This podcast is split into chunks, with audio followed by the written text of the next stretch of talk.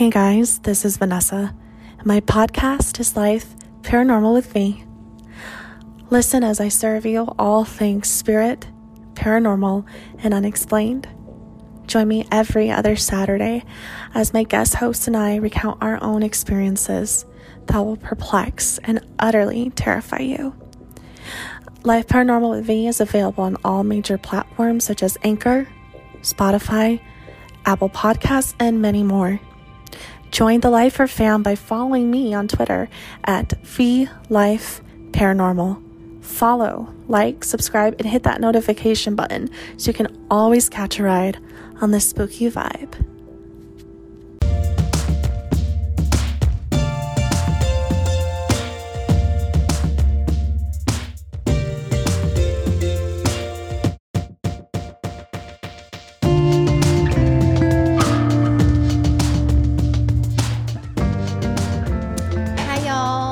Another episode. See you next Tuesday. I'm Jesse. Hey, I'm Amanda.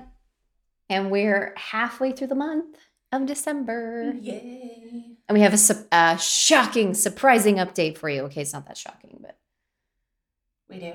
yeah. You remember? No. We're going to be switching it up a little bit here. Oh, yeah. So, I didn't know we were telling people yet. Oh, it's up to you. Do you want to tell people? I mean, I guess we have to now. We don't have to. We can just say, stay tuned for the latest on the latest episodes after this one for our update. But one update we can give you is go check out our Patreon series on the Duggars. Yes. yeah. We are going to have an update on um, Papa Duggar. Yes. At the end of the month. That's all we're going to say. That update's going to come out the 25th, right? Yeah. Mhm. The 25th. So it's a special Christmas gift from us. To you. Yes. Or Hanukkah gift. Or Hanukkah.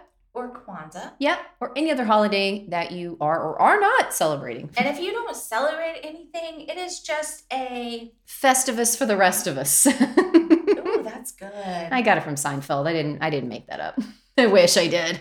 It's just a little middle of end of the year funsies. Yeah, exactly. I, I'm um, kind of partial to Festivus. I got to say, Yeah. it makes more sense, The- especially the airing of grievances. Mhm. I mean, every holiday should have that. Let's get this shit out of, out of the way first, and then we can all be friends again after this. Or you just, if you got a problem with someone, you go, mm, I don't like you no more, and you don't invite them. And that's true. Well, if they're with your family, though, you know how that is. It's kind of hard to like not invite people, but absolutely do it because honestly, a lot of times, If you don't want to see them, don't see them. yes, it can be pretty toxic. Yeah, I, I'm not. I'm not seeing my family for the holidays. I'm a believer of, but their family is not an excuse. Right. Yeah, the whole blood thicker than water thing isn't always true. Sometimes your chosen family is more thick than, Yes, The one you were born into. yeah, seriously. Mhm. I don't. I don't have any other updates besides uh, that one. How about you? Do you have anything work wise that we want to help our fuck my work life friends at their podcast with? Um, not that I can talk about without possibly getting fired or sued. oh, we've gotten to this point. Yes, it's gotten that bad. What about changing careers in your 40s? How do we feel about that? I say do it. If not now, when? Right? Everybody else is doing a career change. I mean, it's like the devil you know versus the devil you don't know. That's very true. You know what I mean? I do. I do absolutely know what you mean. Yeah. It's like, do I want to dive into this new world and like potentially have worse issues that are different? Or do I want to keep working with this awfulness as it is? yeah. I am leaning towards, you know, the first one for you. That's my opinion. but Rolling things around in my head. yes, of course. But anyway, Anywho's it. if you haven't ordered your your holiday gifts yet, We yo you might want to get on the the internets and make sure that happens so they arrive in time like our link tree where we have stickers. yeah we have some cute ass stickers so if you're thinking about buying gifts hey Send one to your favorite auntie or coworker or bestie Yeah. or, Or- to yourself. I was about to say, or for yourself. Exactly. I get those out fast. All, you do actually. And the other thing is, is who doesn't buy Christmas gifts for themselves as they're buying gifts for other people? Who doesn't do that? I did. I have Everyone. a jigsaw puzzle over there. Right. That's what I'm saying. Like everybody does it. Everyone's like, oh, I'm gonna buy this, and then I'll get this little cute thing from myself. Because I worked real hard picking out those gifts for you guys. I slaved over the internet for at least 20 minutes, deciding on this specific color and size. You're welcome. I deserve a gift. I mean, I work really hard picking out gifts for my friends. And then for family, I'm like, mm, you get the same slippers you got last year. like, well, if they like them, you know, why mess with what's working? exactly. Yeah, I get it. But for my friends, I'm like, oh, you know, it'd be great for them. Yeah, I ugh, sound like me. That's so true. Our family trauma runs deep. We'll just put it that way. So if you also have family trauma and this is a traumatizing part of the year, we feel you. We hear you. Message us. We're Reach probably- out. We go into the same shit. You know, if you're if you're forced to spend the holiday at some point, some point in the holidays with your family, Mhm. message us. We're probably doing the same thing and need an out too. We'll talk about it. Yeah, we'll be your out. Just say my podcast friends won't let me hang out with you. Say, I have plans with my friends Amanda and Jesse, hmm and then go home and listen to us. Yep. They don't need to know who we really are. And, you know, you're welcome for the excuse. Anytime. Yeah. I'm here to help. Okay, so I do have another update. And this one I guess we can talk about. And that's I'm doing the 31 days of horror slash scary slash sci fi movies this month instead of October. I started to in October and it didn't get very far. And so I was like, you know what? I'm going to do it this month. Why not? Why not this month? Why not? Who, who's saying I can't? No one. That's who. You do you, boo. Exactly. So so far I've made it through a few. Um, I thought Possessor was going to be scarier than it was. It's really gory. It's from Brandon Cronenberg, and his, his dad did The Fly. So if that gives you any clue, the level of like gore that you're going to get into, it's gory as hell. It, it was even where I was like, ugh, like I even had to do my hands in front of my face a few times. I am glad I watched it during the day though, because I'm a bitch who will leave lights on at night if I watch a scary movie enough to the point where I need to leave lights on. That's just me. I'm still like 12 years old, like, oh my God. I just, I just don't watch movies. no, that's true. That's true. You're you're more into reality. But I do want to see the new Ghostbusters. I do too. It looked really good. People liked it. People are saying they liked it. Once I heard about the whole um backstory, God, which one of our pod friends did Ghostbusters? Ooh, Oh, ooh. so sorry. We're forgetting your name right now. I We'll listened remember. to an episode on it. Um, what's this? I don't know. Okay, she's gonna look that up, but I've heard that people cried, and if it's anything like the end of The Mandalorian, then I am here for it. Um, Oh my God! Yeah. If people cried, I don't. I don't do emotion. well, you can be angry because that is the one emotion you do tap into. It's the only one I got, people. I can't help it. You can just be very, very angry at the end as I'm crying. Well, we would be a pair at the movies, Wouldn't we? You're over here so mad, like, I fucking hate this, even though you really love it. And I'm just like, maybe we should go see it together. Is this still in the theaters? I don't know if I'm prepared to be in a movie theater. Yeah, that's why I haven't gone either. And I used to be a big movie theater gal. Like, I was there for everything, everything. And yeah, I can't even. I was actually thinking about that the other day. I was like, what was the last movie I actually saw in theaters? And I couldn't remember. I, I it was probably some Marvel thing because you know for a long time that's all it was it was Marvel, Marvel, Marvel. Couple movies here and there that weren't, but I think it might have been. But I'm I'm with you. It's it's a little uncomfortable. I get you know like I've been in like enclosed restaurants and shit like that before, and you know whatever. But yeah, for some reason the movies are still a little. I, I'm with you. I'm a little on edge as well. Yeah, I mean, I, you know, I've gone to the store, I've done things like that, but I just, I Yeah. don't do it a lot.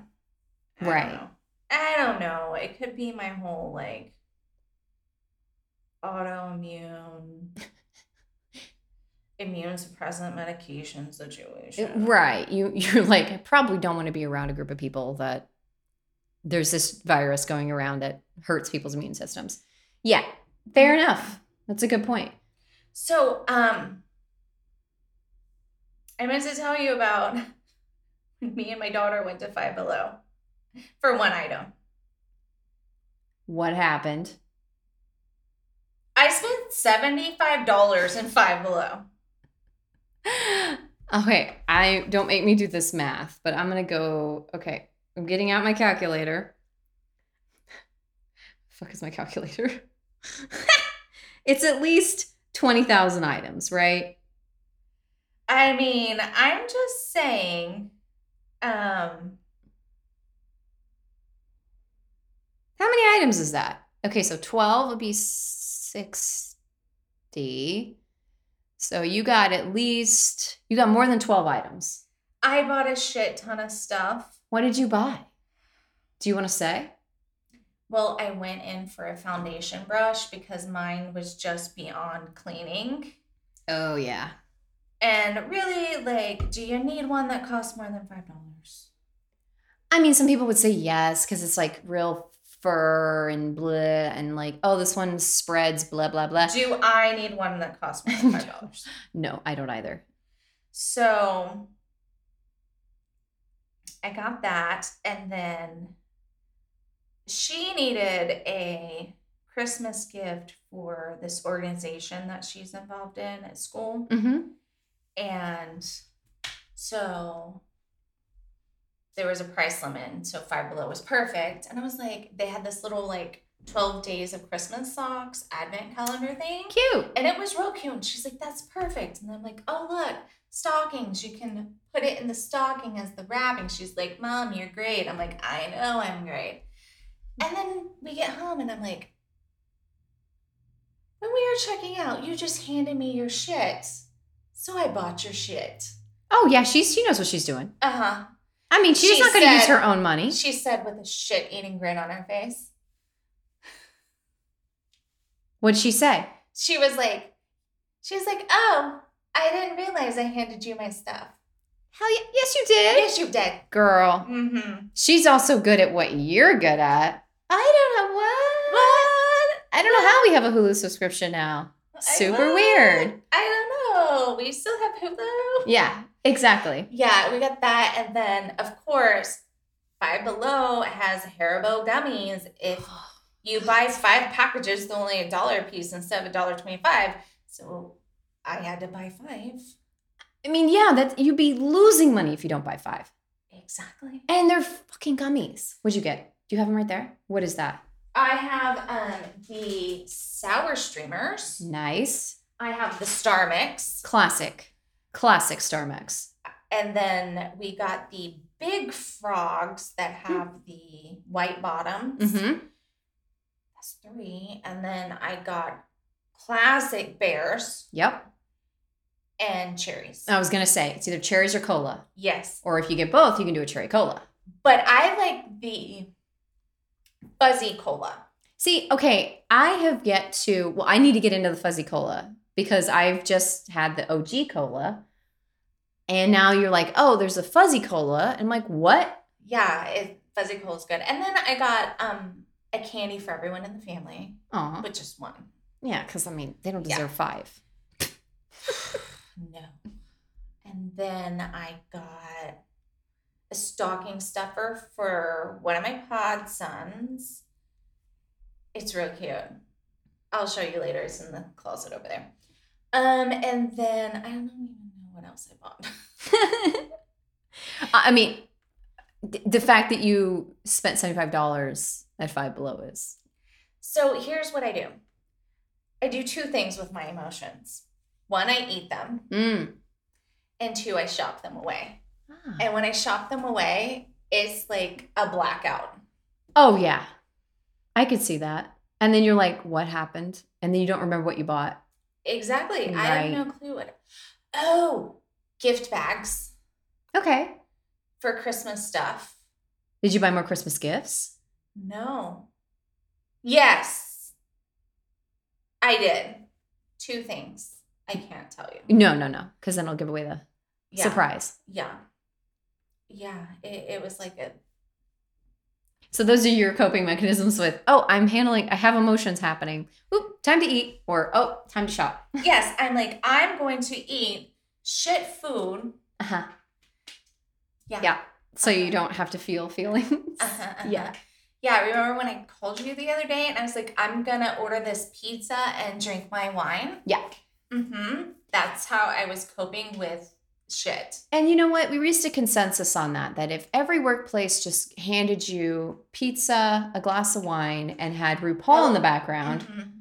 all of us would just get work done faster and better because we're all like kind of hanging out and vibing. And Yeah. mhm. there's not the stress level. Mhm. So, all you employers out there, that's all you got to do. pizza, wine, and RuPaul. And everybody would be happy. I think the world would, I think the wars would end. Yes. We'd solve a lot of systematic racism that way. You know, just Yes. all of it. Yes, I'm here for it. Me too, actually. Which, if you work from home, technically you can do that. yes, I do not. And I think everybody else who works at my job's heads would fucking explode if RuPaul showed up on the TVs. That's probably true, based on how they have spoken about people that are non-binary. Yes. I am here for it and I would love to watch it go down. Oh my god, I would love to have like one of RuPaul's ladies like throw so much shade. You know what I'm saying? I mean, just the shade, Yeah. insane. Yeah. but yeah i i also got most of my shopping done and it's all at my house and i need to do things with it Yeah, I plan on going through the closet this weekend. So I have this thing that I do.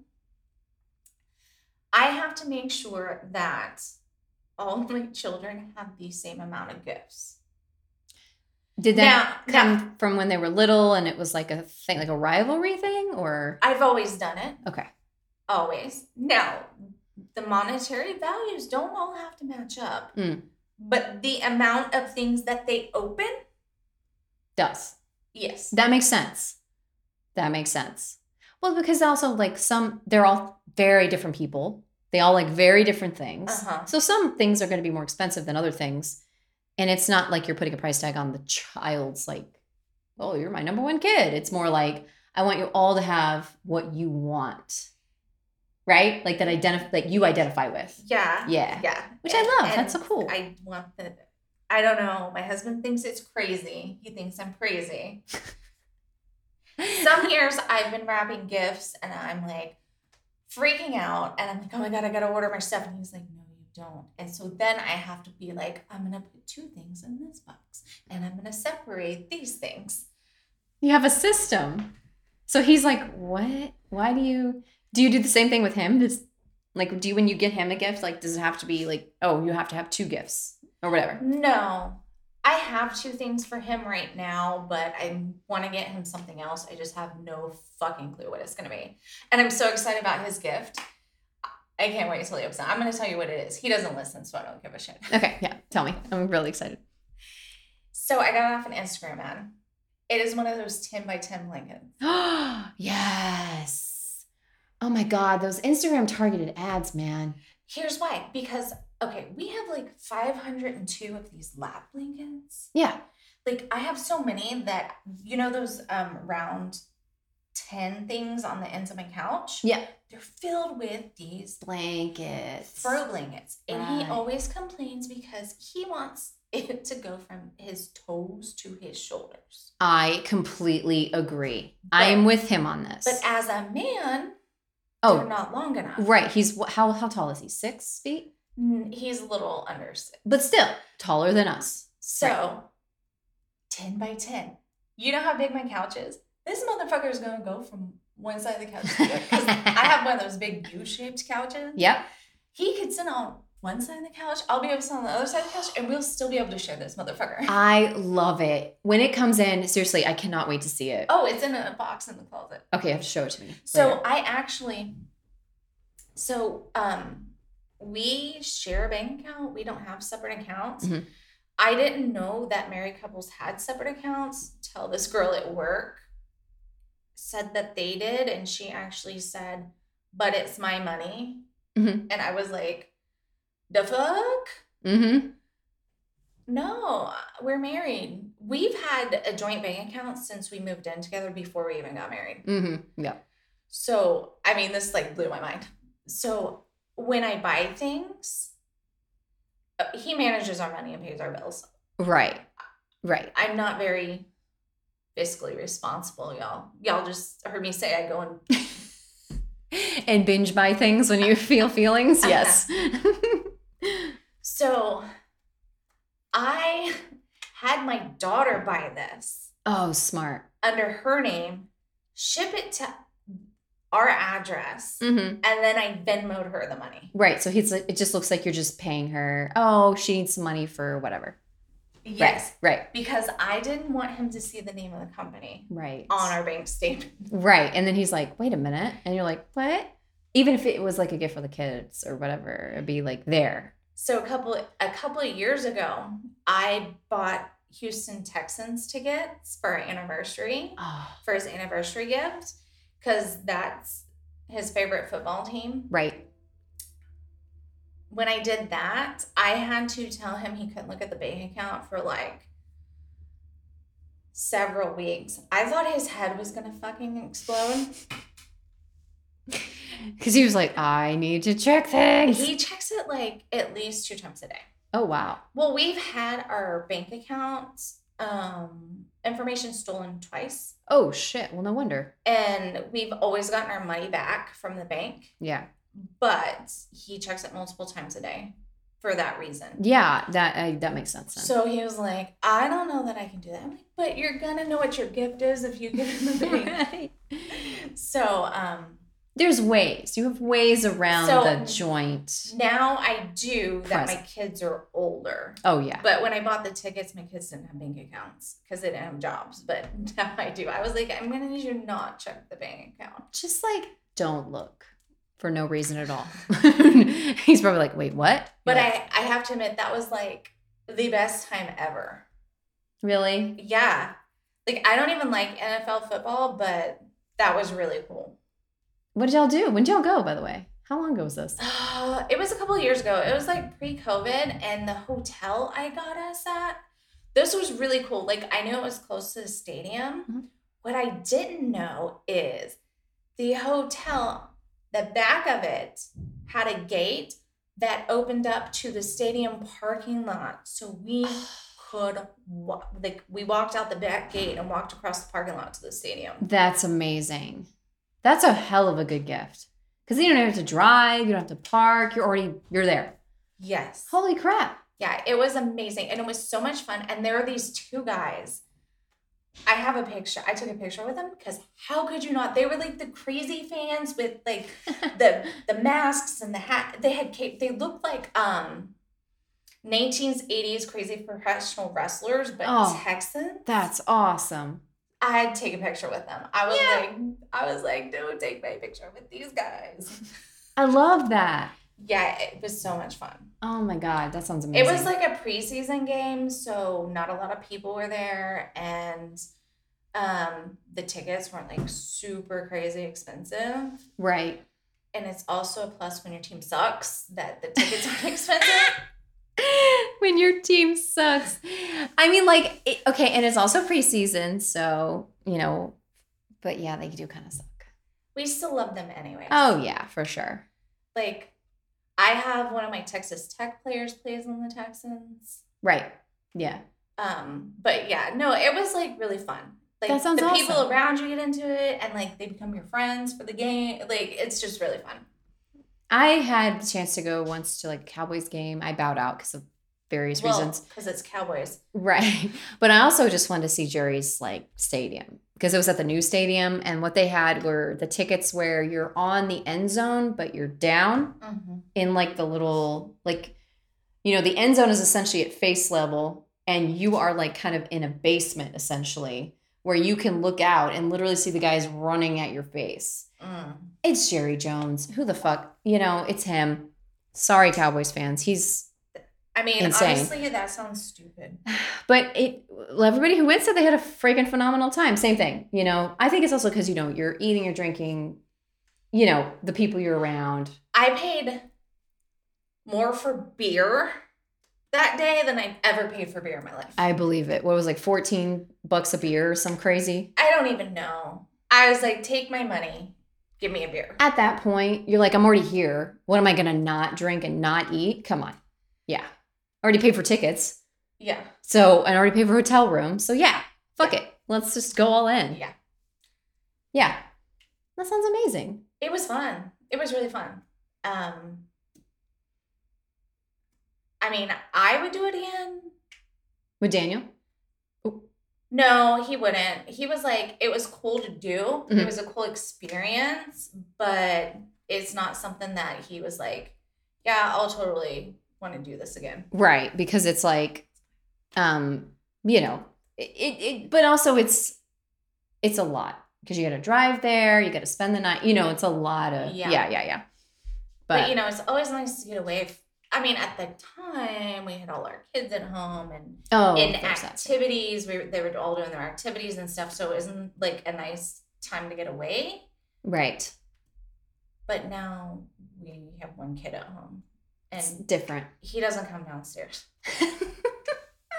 it's kind of ideal actually isn't it I, like, eh. see, I see him in the mornings when I take him to school, and i'm sure there's a lot of parents out there that are like yep I see sounds him right we eat dinner, and then that's it. and we're done with the interactions Mhm. but you'll definitely see him at christmas is what you're saying yes, okay because there'll be I'll- food I'll see him Christmas because we'll feed him and we'll give him gifts. and then he'll be up in his room again Yes, I will admit though, he hung out with us um, over Thanksgiving. oh watch out Well, we I downloaded a new game on the Switch. I downloaded Monopoly, oh fun and he was um, playing Monopoly with us. Oh, cool. So you could play it on the Switch? I didn't know that. Yeah, Huh. It was best ten dollars I've ever spent. I need to get into that. I we have a Switch, but um, you know, my pod husby husby. I'm just gonna keep it. Husby. Um, that way you'll know the difference, right? Mhm, Yes. he mainly plays PS well, four because we can't find a five anywhere. Um, mainly. But we have a Switch, and I just keep forgetting to like, oh, we can play together. Because he kind of does that, and I watch a true crime, whatever. That's not his thing. Yeah. So we kind of do our things at the same time. But uh man, I didn't know they had Monopoly. Is it as fun as and as infuriating as pa- playing it on a board game? It is more fun, Oh, why? less infuriating. okay. And I actually sat there and played by myself against computer players. Okay, that'd be fun. Because I do like playing it. I like also how it can go for days. You can go, okay, we're leaving the board as is, and then you come back to it. Can you do that on the game too? Well, of course, you can save it. Okay, good. Yeah. I was gonna say because, like, oh my god, you know, you, who? I mean, unless you're down to like play for eight hours, which some, yeah. We Some finished are. a game with like four of us in an hour and a half. What? Y'all can play that fast? That's fascinating. It takes me forever. Well, maybe the people I'm playing with it takes forever too, but Yeah, best ten dollars ever spent. that's a great Christmas gift recommendation. You're welcome, everybody. You're welcome. oh my god, we're literally just talking about randomness right now. Should I we get into murder? Yeah, we need to My talk bad. about murder. This we've Sorry, guys. we've been derailed. How long have we been talking? Five hours. Um, about uh, 29 minutes, 30 minutes. but I mean, that, hey, we're gonna give the people what they want. They want the murder. They want the moida, so here we are. It's my turn today. it is your turn. I So, look. I got get all my snuggly. blanket. I'm Yeah. all snuggled in. Yep. Do I need my snacks? if you want your snacks, it's up to you. Well, because I need you. This one's interesting. Today, I'm going to take us down the road of Mary Beth Tinning. Fi- Mhm. finally. So I started her a couple months ago and then just found other people to do because I wasn't I wasn't feeling it. So the only way I can describe her is imagine the Duggars being killers. I mean, uh, you're already there. I mean, you're already there. I'm pretty sure there's bodies hidden on their compound. I know. but you Um, know, Just go with me with that thought. Just have Mhm. that in the back of your head. Um, uh, my sources are Wiki. Start there always. Grunge 2021 article, People 2018 article, and a Medium 2019 article. So, and this is an SP episode. There are children that don't make it in this episode. So, if this is not your vibe, we'll see you on the next one. No worries. Totally get it. Um, so Mary Beth Tinning was is always on those top 10 lists for moms that kill yeah. always. So I was like, why? So, heck, you're up. Mary Beth Rowe Tinning was born September 11th, 1942, in Duanesburg, New York, to Ruth and Alton Lewis Rowe. If I am mispronouncing mispronouncing Duanesburg, sorry, is it Dwansburg? Because you know, up there in the north, they always rename things to make it sound different. Although I can't say anything because we call it Guadalupe, not Guadalupe. So I think they try to be bougie up there. Ah. So they add those bougie accents. Help.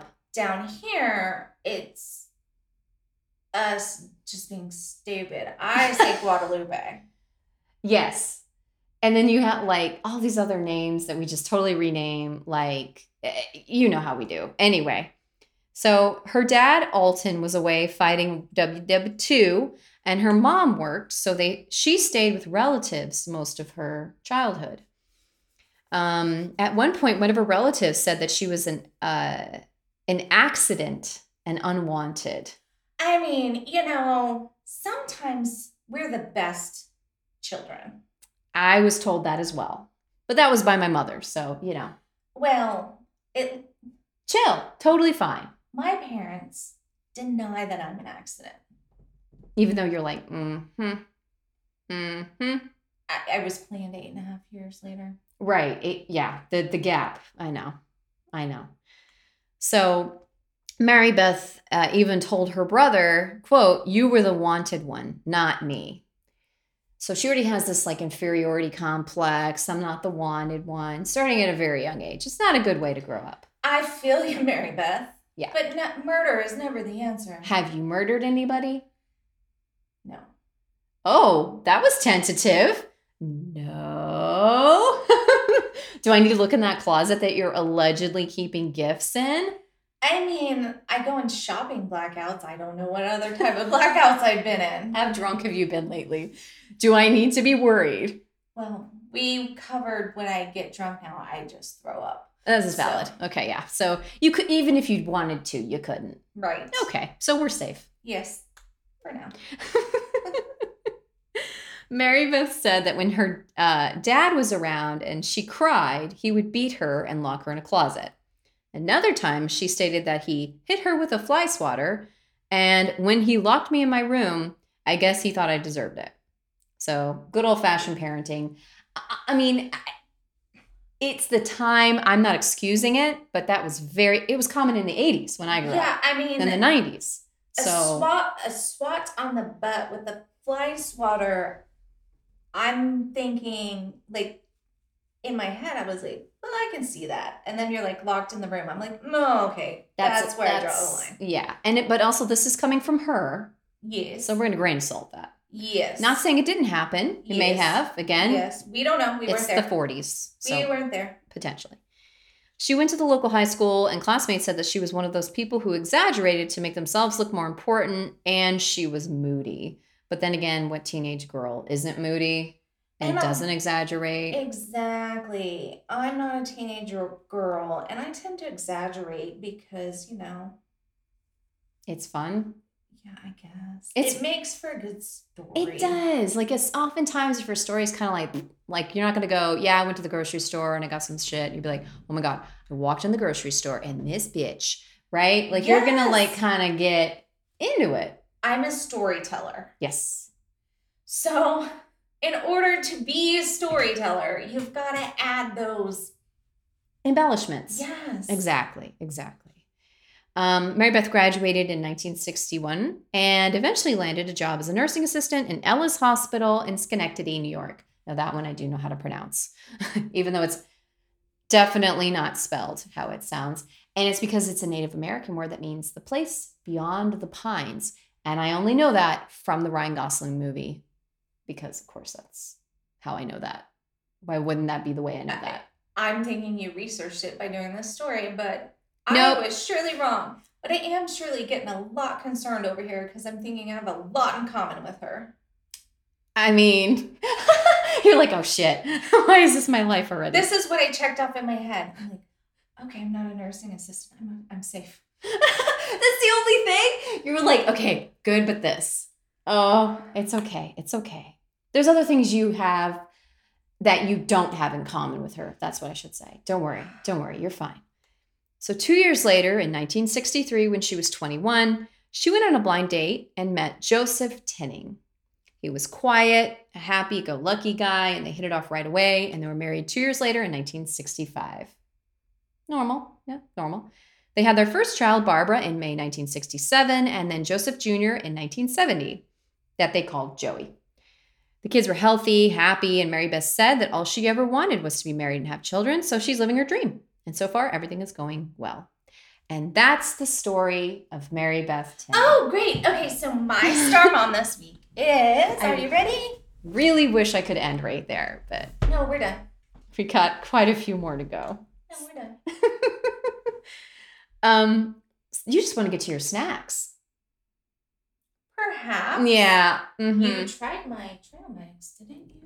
That trail mix is delicious. Heads up, if you guys find apple cider trail mix, definitely buy it. It's HEB brand. If you're in Texas, HEB brand. If your state carries anything similar, definitely get it. It's delicious. Spiced apple cider trail mix. Incredible. The only reason I'm not eating it right now is you'd hear me crunching as I was talking, and that's really the only reason. Ditto. so suddenly, in October of 1971, when Mary Beth was pregnant with their third child, her dad had a heart attack. She rushed to the hospital, and even on his deathbed, he didn't tell her that he loved her, which to her was, of course, devastating. Two months later, she gave birth to their third child, Jennifer, who started off life with a meningitis infection. Not uncommon. Babies, sometimes that happens. You know, they're colicky, they have like it happens. Babies get sick. I mean, mm-hmm. But how did it happen for her? She tried to induce labor so her baby would be born on Christmas Day. Um. This might have given little Jennifer the infection that she got, and unfortunately, she died eight days later. So, how did she try to induce labor? I couldn't find out, but my guess is the typical sex, spicy food. I've heard jumping up and down. I mean, like all those things that you, you do. know what? They used to drink castor oil. Possibility. So You know what? They I've seen the Duggars do that on their TV show. Really? Drink castor oil to induce labor? Yeah, because they're like past their due date. Oh my God. Just go to a hospital. Especially now. You can literally schedule a C section if you want to. Like, literally. Oh, they don't really like to do that unless they have to do a C-section. Oh, no, for sure. I, I don't mean like, like, obviously, for the safety of the mother and the baby, but I'm saying, like, if that's what you want, there's ways to do that. And I find it, it's just keep a note of that. She wanted this on this day, kind of, you know, like, I want my baby to be a Christmas Day baby. That's kind of cruel. Yeah. So obviously, neighbors, family, and friends showed up after her daughter died, outpouring of support for her during this difficult time. It finally seems like she started getting the attention that she never got as a child. So she started doing things that most other mothers in this situation probably wouldn't do. Everyone grieves differently. Not an indictment of that, but Here's what she did she washed, ironed, folded, and packed up all of Jennifer's clothes, toys, furniture, and threw them away. Well, that's normal. Yeah. Nurses at the hospital said that she showed no emotion after Jennifer died, and friends said that she didn't cry at her funeral and even seemed to enjoy herself. But who's going to say anything to a grieving mother? Nobody. I mean, I wouldn't say it to her face. Oh no, there there were many conversations afterward, I'm sure. And it would have been you and I, like, this bitch is not crying? Seriously? Nothing? No emotion? Nothing? Flat? Yeah. Nothing? It would definitely been us. That was us in the server alley. How many times? Oh my God, the tea. Mm-hmm. Mm. yeah. Oh my god. If y'all don't know, if you've never been a server, servers talk so much shit. So much shit. So much shit. Bartenders, we all do. All of you know do. what? If you want to do somebody a solid, I'm not saying break up with your significant other at a restaurant because that's cruel to the significant other. Do it. Do it. Please do it and make it real public so at least the servers have something to talk about because damn it, sometimes that you need a release valve in that job and some, seeing other people's It's great. it's phenomenal. We're It's just like awkward. it's awkward as fuck if it's your table, but if Ugh. it's somebody else's, and you're just like Amanda, look at your table. Oh my god. Oh my god. Oh my god. Hi, yeah. You need some more salsa? Okay. You know? and then you're like, you want another Rita? Yeah, right. Y'all want some more alcohol? I think that's a great idea. Let's but do it's that. awkward as fuck because you're like, do I go? Do I not go? Right. But then if you have the table next to it, you're all over that table. You're like, what are you guys doing? hmm Yeah, yeah. Yeah, exactly. You're just trying to glean more information, you're like, oh my God, I'm gonna listen, listen, listen. And I'm like, Jesse, go to your table and find out why they're breaking up. Find out what's going on. What did he do? Did he cheat? Did he cheat? Oh, she cheated. She the cheater? Yup. Oh my God. Yeah, It's the best. it truly. Oh, or when you have coworkers sleeping together. Oh, that's the best. And everybody sleeps together as servers, unless you're with somebody outside of work. Everybody sleeps together. So yeah, there's always like tea and drama there. it's the best. Ah, truly. That's the only part I miss is that. yes. The hours and the pay, no thanks. Yeah. But yeah. Mhm. Mm. So two weeks later, in January of, ni- of 1972, baby Joey was rushed to the emergency room. Mary Beth said that he had a seizure and choked on his own vomit. The doctors did thorough examinations but couldn't find anything wrong with him. So just to be safe, though, they kept him for 10 days at the hospital and treated him for a viral infection before releasing him back home. This didn't last long because hours later, Mary Beth was back with Joey at the hospital, but he was DOA. She said that he laid down for a nap, went to check on him, and he wasn't breathing. Keep in mind that he's a toddler. She poisoned him, didn't she? He's a toddler. This isn't a SID situation. So she came back to the ER with him. She said that he was blue when she found him. And they assumed the cause of death was cardiopulmonary um, arrest, but they didn't do an autopsy. Again, super weird circumstances. And again, she wash packed and trashed everything that was Joey's. Of course she did. You know what? I don't know her story, by the way.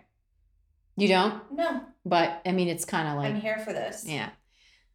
So on March 1st, 1972, Barbara, she was around five at this time, was rushed to the ER with Mary Beth saying that she also had convulsions. This time, the hospital staff were wary of their frequent flyers, so they wanted to keep Barbara there under observation. Mary Beth said no and took her home, where she was back again at the hospital with an unconscious Barbara. They tried to save her. Barbara went into a coma and died. Again, no autopsy, and they thought her death might be because of Reye syndrome. Looked it up. Reye syndrome is rapid, rapidly worsening brain disease. Symptoms may include vomiting, personality changes, confusion, seizures, and loss of consciousness. While liver toxicity typically occurs, jaundice usually does not. Death occurs 20 to 40% of those affected, and about a third of those who survive are left with a significant degree of brain damage. The cause of Reye's syndrome is unknown. It usually begins shortly after recovery from a viral infection, such as influenza or chickenpox. Around 90% of cases in children are associated with aspirin use. Who knew? Oh, I've heard of that. Weird, right? Yes, it's from too much aspirin. So, and then inborn errors of metabolism are also a risk factor. So it's like either your metabolism, ugh, metabolism is all fucked up, or I guess what too, too much aspirin? You said I think so. okay. I, I think so. Like an overdose. So that's what they thought. They're thinking, oh, Reye syndrome. You know, at least they're trying. The, I will say one thing about the doctors in this case. Okay, they're trying. I'm gonna leave that there for now. I have other opinions later. So, so by now, people starting to get suspicious. We've got three kids gone, very close together, weird circumstances.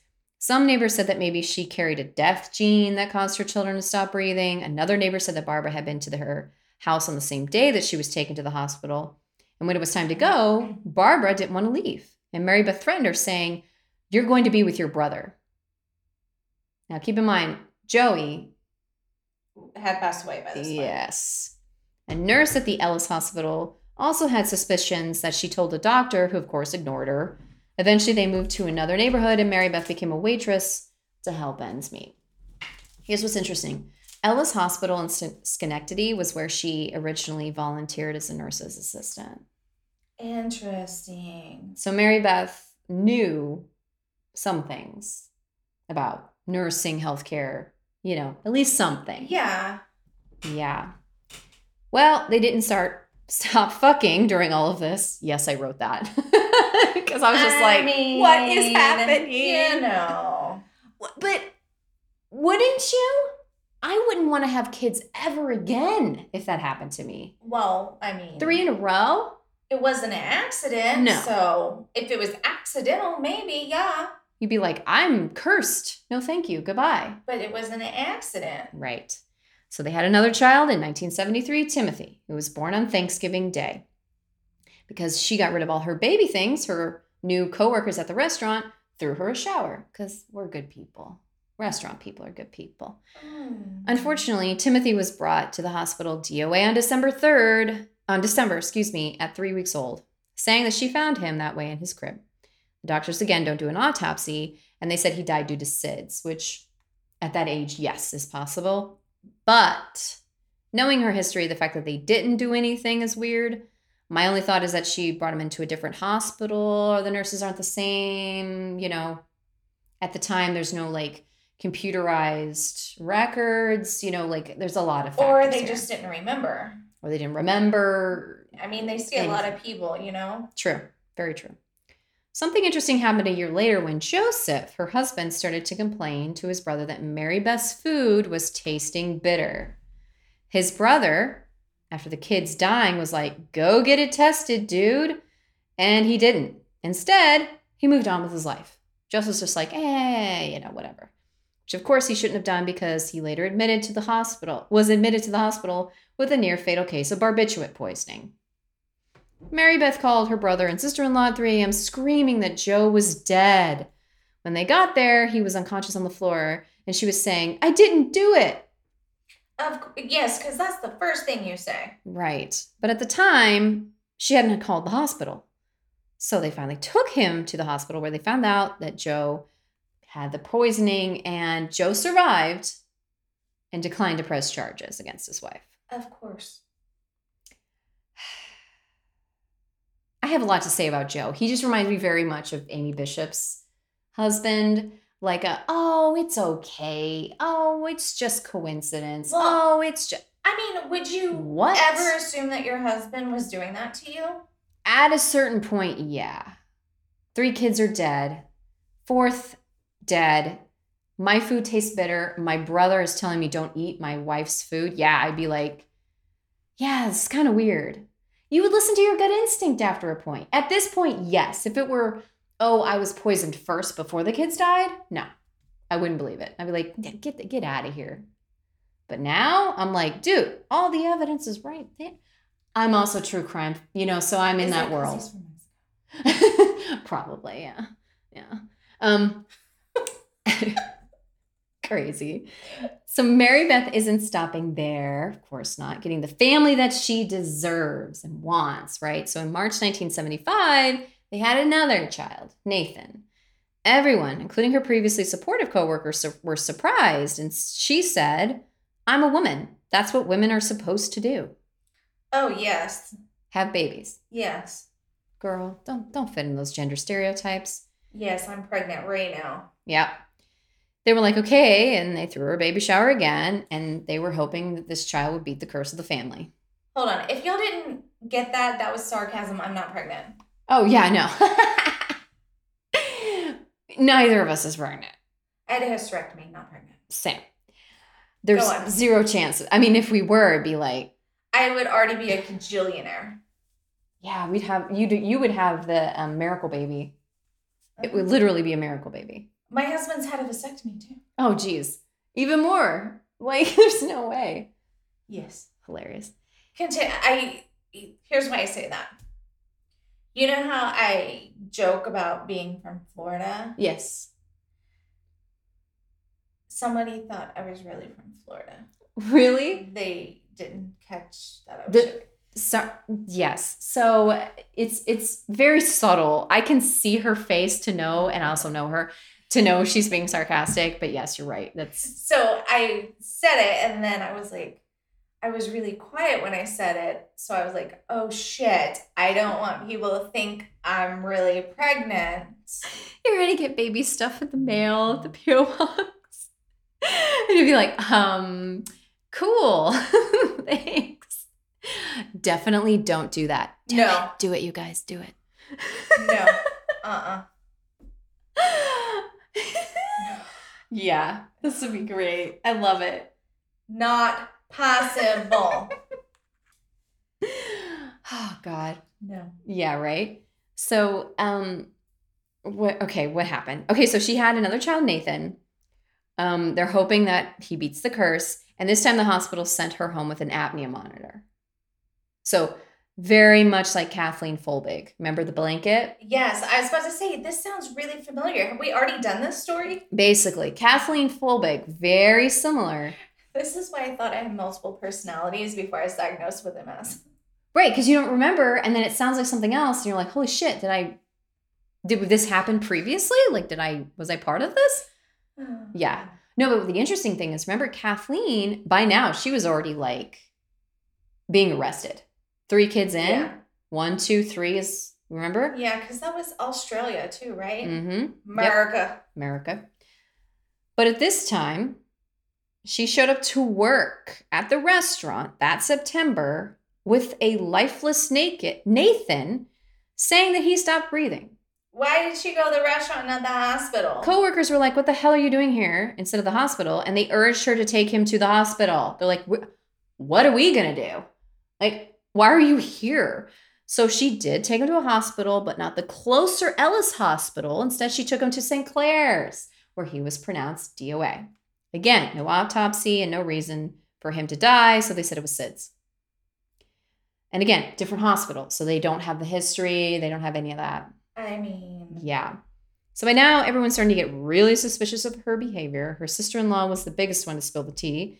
And she said she treated the funerals like a party when she got to her children's insurance checks. Because, of course, she did. She would go on a spending spree. of course she would. So it was like the funeral was a celebration of her getting the insurance checks. And the insurance check's like, I'm going to buy curtains. Get this. She said, We just got the check for Nathan, so we're going to get out um, new drapes and wallpaper. Because that's what I would do. We just got the check for Nathan. That statement made me sick to my stomach. I was like, that's fucking gross, dude. Yeah. Like, that's your kid. Yeah, it's, yeah. Ew. No. Apparently, it was not enough suspicion to keep her from being allowed to adopt a child or have more children. They adopted a 10 year old girl for a short time, short time, and Joe seemed to like her, but when Mary Beth got pregnant, they sent her back. That's not how adoption works. Didn't seem like she bonded with Mary Beth.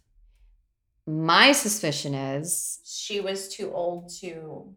Exactly. Way too old. She would have talked. She would have said something. Mommy put something in my food, right? Yeah. Mommy tried to smother me, right? Yeah, she's too hard to run down. Yep. So they adopted another child, Michael, in August 1978, right after he was born. So, baby, baby.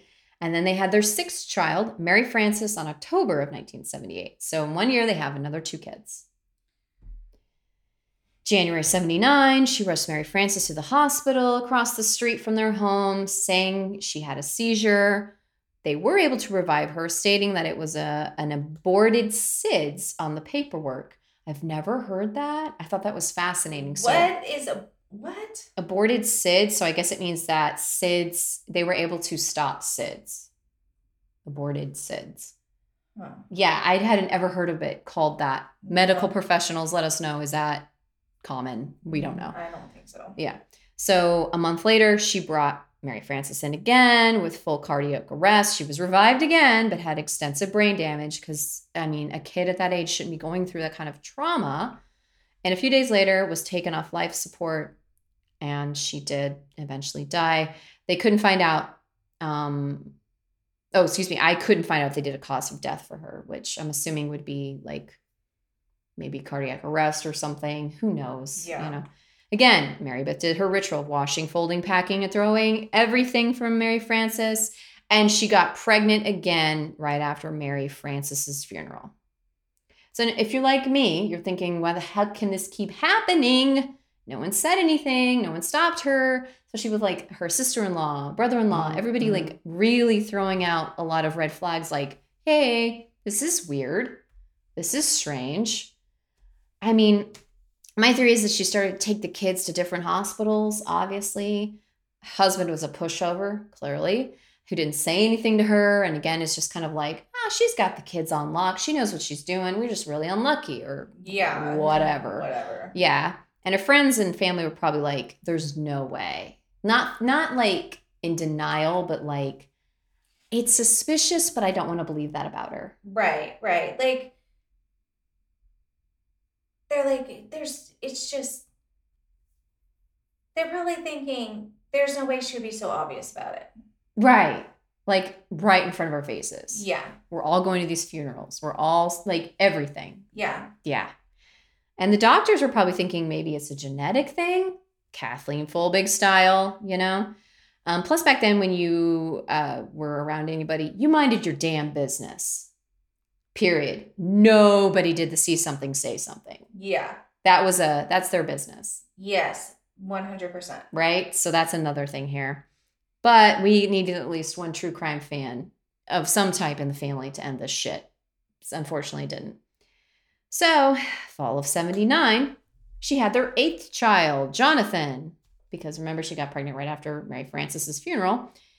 In 1980, she showed up to St. Clare Hospital again with an unconscious child. He was revived. But this time, the doctors wanted to do more tests because of the family history. They sent him to Boston Hospital for more testing, and they couldn't find a reason why he stopped breathing. So, without other options, they had to send him home. And a few days later, she was back with him. Unfortunately, this time he was brain dead. They kept him on life support for four weeks, and he died March of 1980. So that's it, right? No.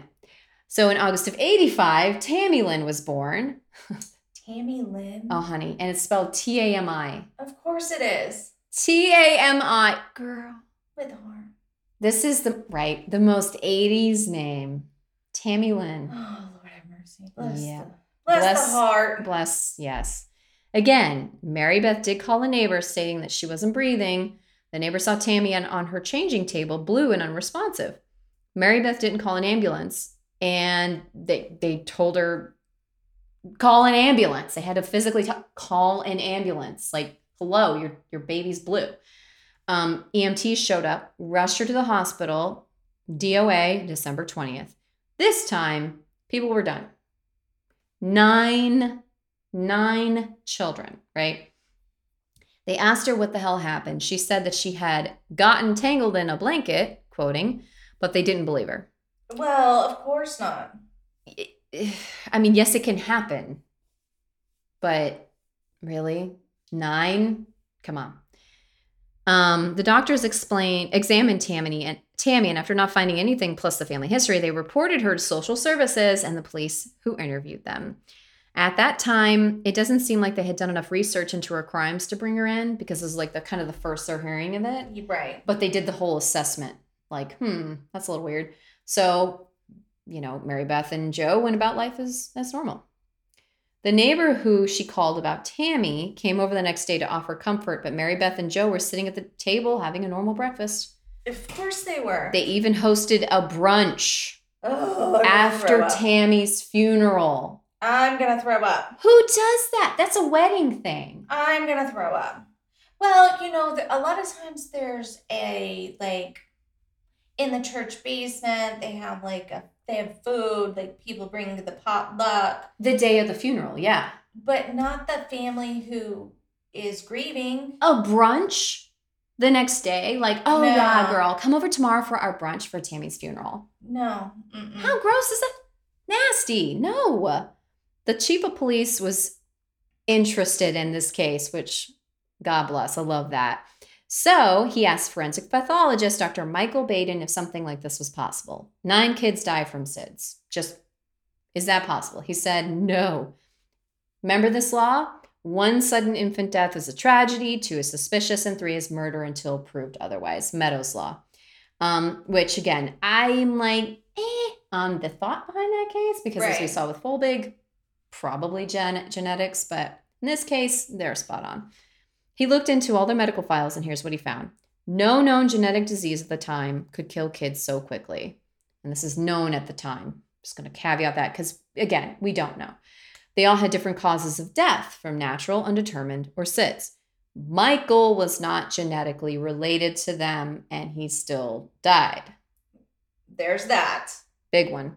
SIDS babies don't turn blue, apparently, according to Dr. Baden. I didn't know that. Um, that's what he's saying.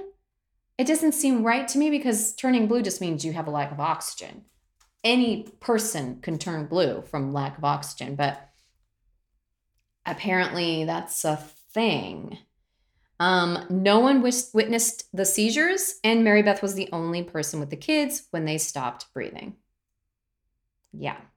With all of this, his conclusion was that they were smothered.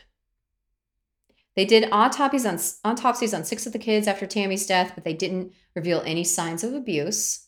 Quote, there were so many of us on it, I guess, said Dr. Robert Sullivan, Schenectady County Medical Chief Medical Examiner. If anyone is negligent, I suppose I am. I probably should have said there must be more to this, but we all think and we don't do. I, I admire that he at least admitted Yeah. that, you know, saying my this is on me, you know. They finally had enough evidence to bring her in, and they took her and Joe into the police station separately on February 4th, 1986.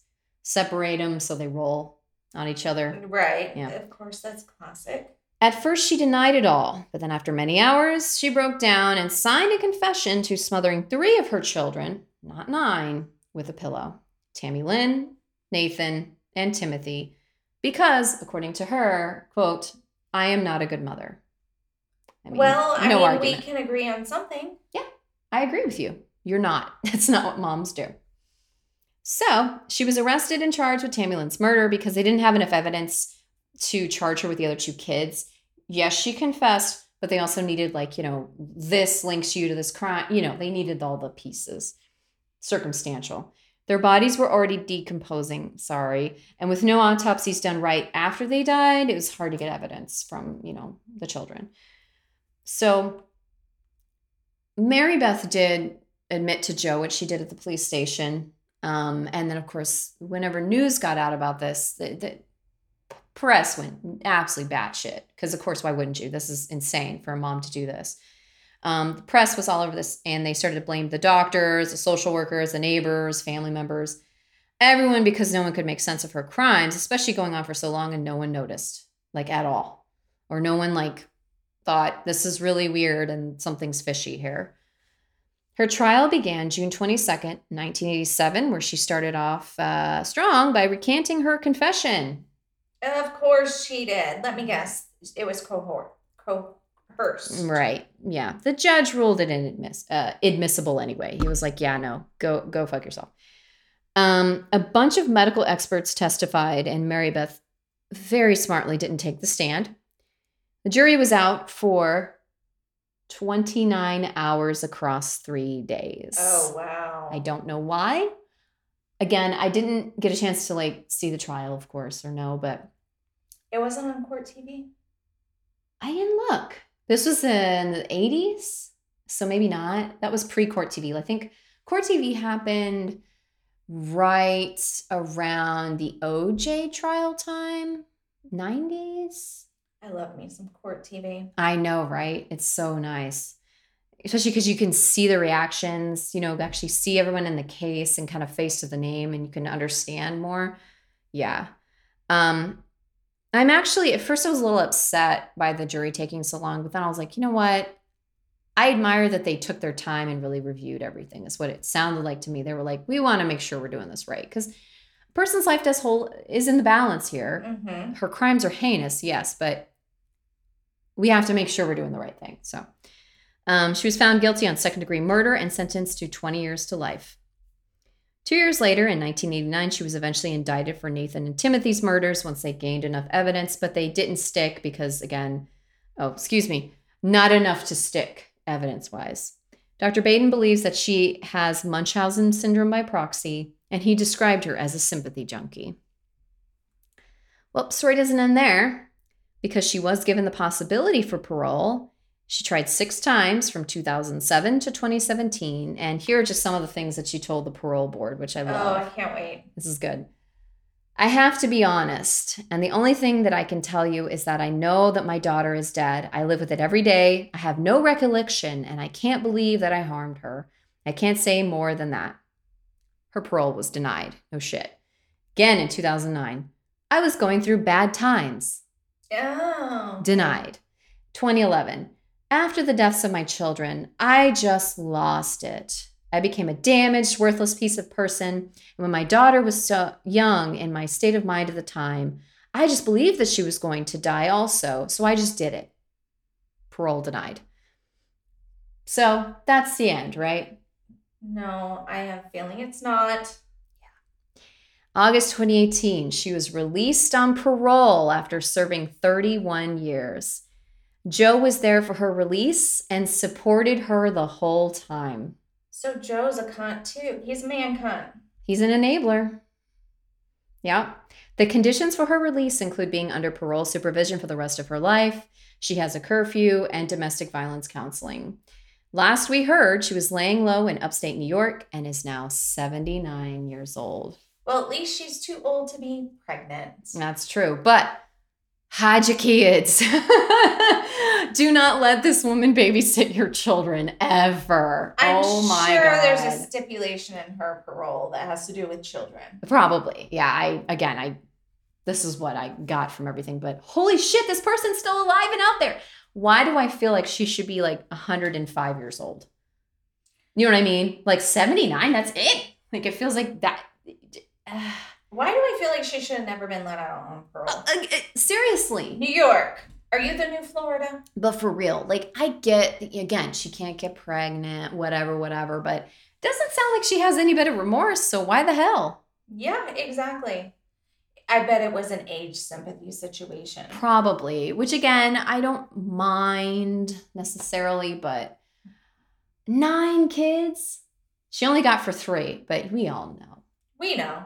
I know. Maybe not the first one, not not Jennifer, because that was the one that kind of sparked her like, wait a minute, I can get attention from this. I can get know, sympathy. You know. Exactly. So that is a bizarre and insane story of Mary Beth Tinning. Mm-hmm. You want to take us away from this and up, Yes. please? Yes. I'm going to tell you about Marguerite Annie Johnson, who was born April 4th, 1928, in St. Louis, Missouri. But we all know her as Maya Angelou. oh my God, I'm mad at you right now. Oh, Maya Angelou. Tell me everything about her. Okay. She was a civil activist, a poet, and a, an award winning author. She's best known for her 1969 memoir, I Know Why the Caged Bird Sings, Mhm. which made history as the first nonfiction bestseller by an African American woman. Um, a few honors that she received through her career was two NAACP Image Awards in the Outstanding Literary Work in Nonfiction category in 2005 and 2009. Maya had a difficult childhood. Her parents her parents split up when she was really young, and her her and her older brother Bailey were sent to live with their father's mom, Ann Henderson, in Stamps, Arkansas. Why does Arkansas keep coming up? It's weird, right? It's weird. It's like the April thing from Michelle McNamara. I was like, wait, weird. Every story Arkansas came up and And your other one. yeah. It didn't come up in, in Mary Beth though. She stayed around New York, but Yeah. still. Oh my god. In Stamps, Arkansas.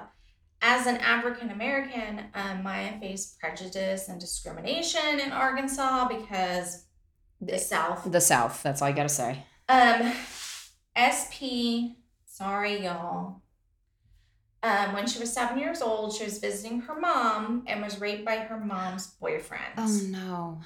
As revenge, her uncles killed the boyfriend, but Maya was so traumatized by what happened to her, um, she stopped talking and returned to Arkansas and spent years basically as a mute. Um, it was about five years she spent not talking Wow. from being so traumatized. Um, she said that she thought her voice had killed him. And she had killed him because she spoke his name, so she thought she would just never speak again because her voice would kill anyone. Oh, hun, no. No, he died because he was a piece of shit. Yes. So that, yeah. That's terrible. It is awful. I didn't know she went through that. Wow. So during World War II, she moved to San Francisco and she won a scholarship to study dance and acting at the California Labor School. And during this time, she also briefly worked as the first African American female cable car conductor in San Fran. What? No way. yes. That's awesome.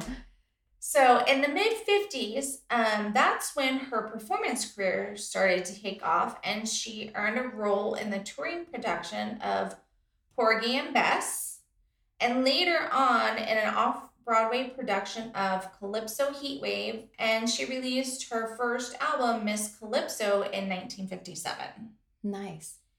So, since Maya was a member of the Harlem Writers Guild, um, a civil rights activist, and the Southern Christian Leadership Conference, she organized and starred in the musical revival Cabaret for Freedom as a benefit for the SCLC, which is the Southern Christian Leadership Conference. hmm And in 1961, she appeared in the off Broadway production of The Blacks with James Earl Jones, Lou Gossett Jr., and Cicely Tyson. Holy crap.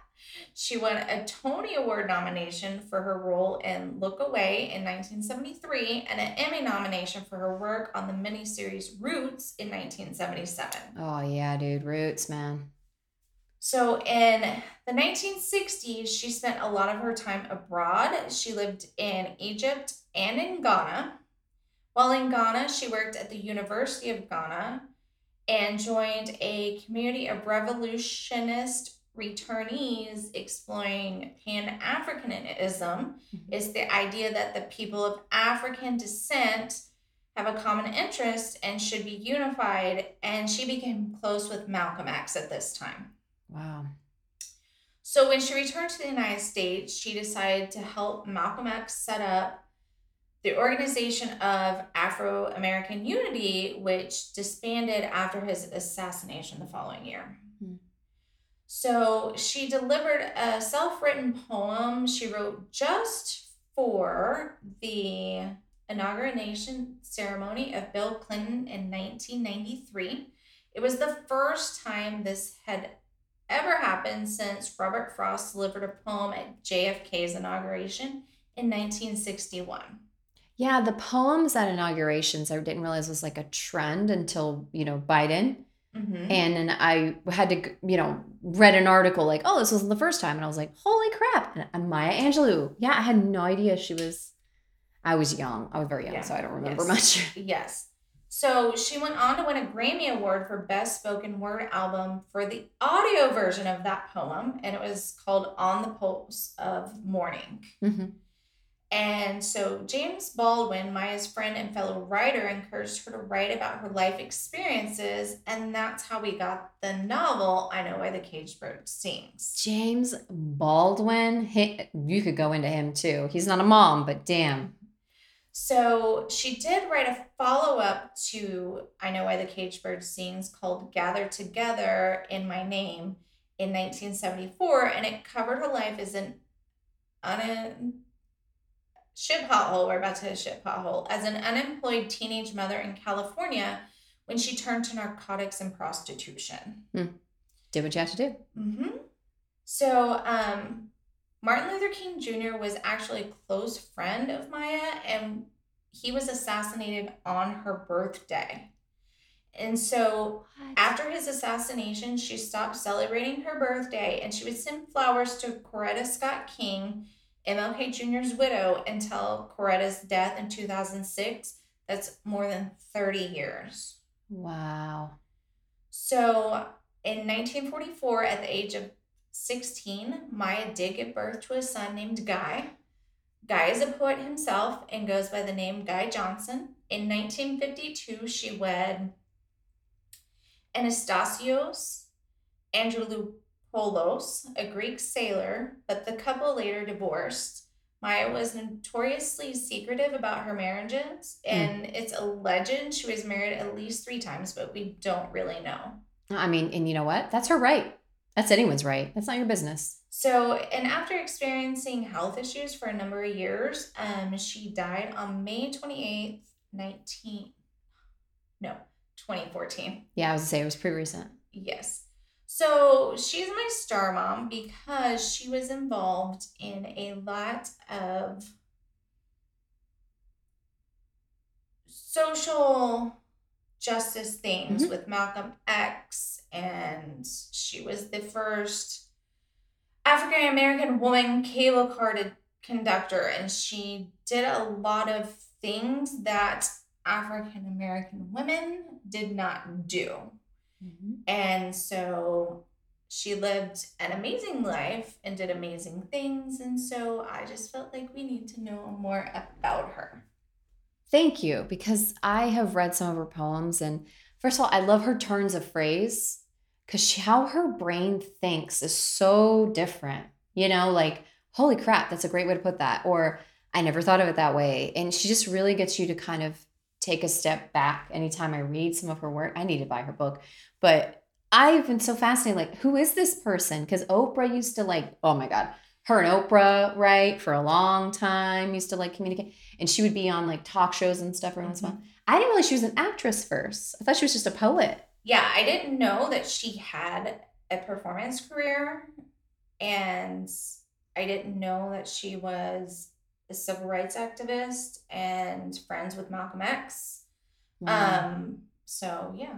she literally talked to everybody from the movement. We got James Baldwin, we got Malcolm X, we got MLK Jr., we have his wife, we have, I mean, you also have James Earl Jones up in there. I mean, we have like all these huge people. And she pulled her, and she did all those things after having a baby at 16 and being an addict and a sex worker. Right.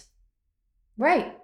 And that just like shows you that that's not all someone is. No. That's why when people are like, oh, well, it's, you know, sex worker, of course, that's what they get, or that's their. Well, and you know what? A Mm. lot of times people choose to do that. Mhm.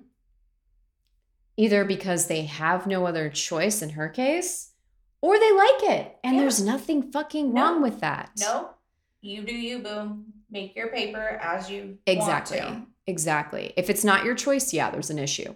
Absolutely.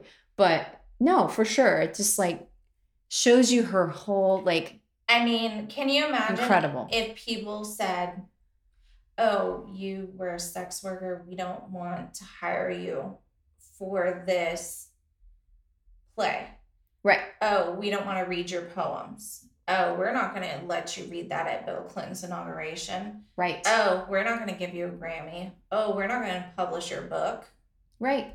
Which is what a lot of people do. A lot of like just reduce everyone down to this one thing. It doesn't make you a bad person that you did that at No. one point in your life or that you're still doing it because you can have so many other things to offer. That's not who you are. Yep. Absolutely. It's a part of your story, but it's not the whole story. And that's what people need to realize. Mm-hmm. Yeah. 100%. God, that's fascinating. I'm so glad you did her. Well, fun fact she's been sitting in our Google Docs for a long time. you were like, I've done her and I just haven't gotten around to talking about her. So I actually forgot I did it. Oh, well, you are like Miss Queen. I'm super ahead. I'm the one over here, like, oh my God. Like this is the first time in ever I've been caught up with my my homework. And so well, I gotta say. Because I was working on a cut mom and I was working on her and then I did her as my star mom and then I scrapped the cut mom. I was like, I'm not feeling this. Right. And then I went and did another cut mom and I was like, when I got done, I had forgotten that I completely wrote this. Mm-hmm. And I just kept on going with my episodes and kept on going, completely forgetting that I wrote this. And I was cleaning up our Google Drive and I'm like, what is this document? And I looked at it and I still forgot I did it. I was like, is this, is this Jesse's document? and I'm reading through it and I'm like, this is my writing. I write like this. Like, I did this? When did I do this? I'm just glad you found her. Honestly, phenomenal.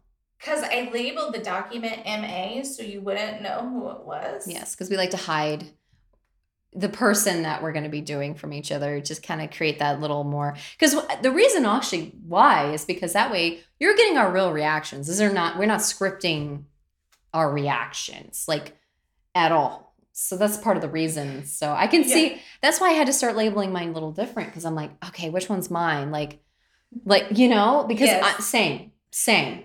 So I've had this probably for a month and a half sitting out there. Forgotten that I written it until I was like, oh, that's mine.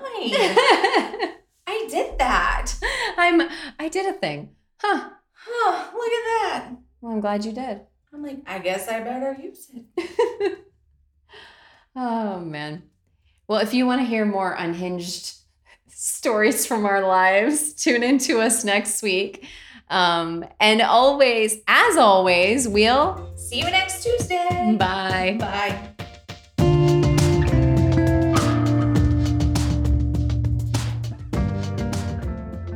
Thanks for joining us today.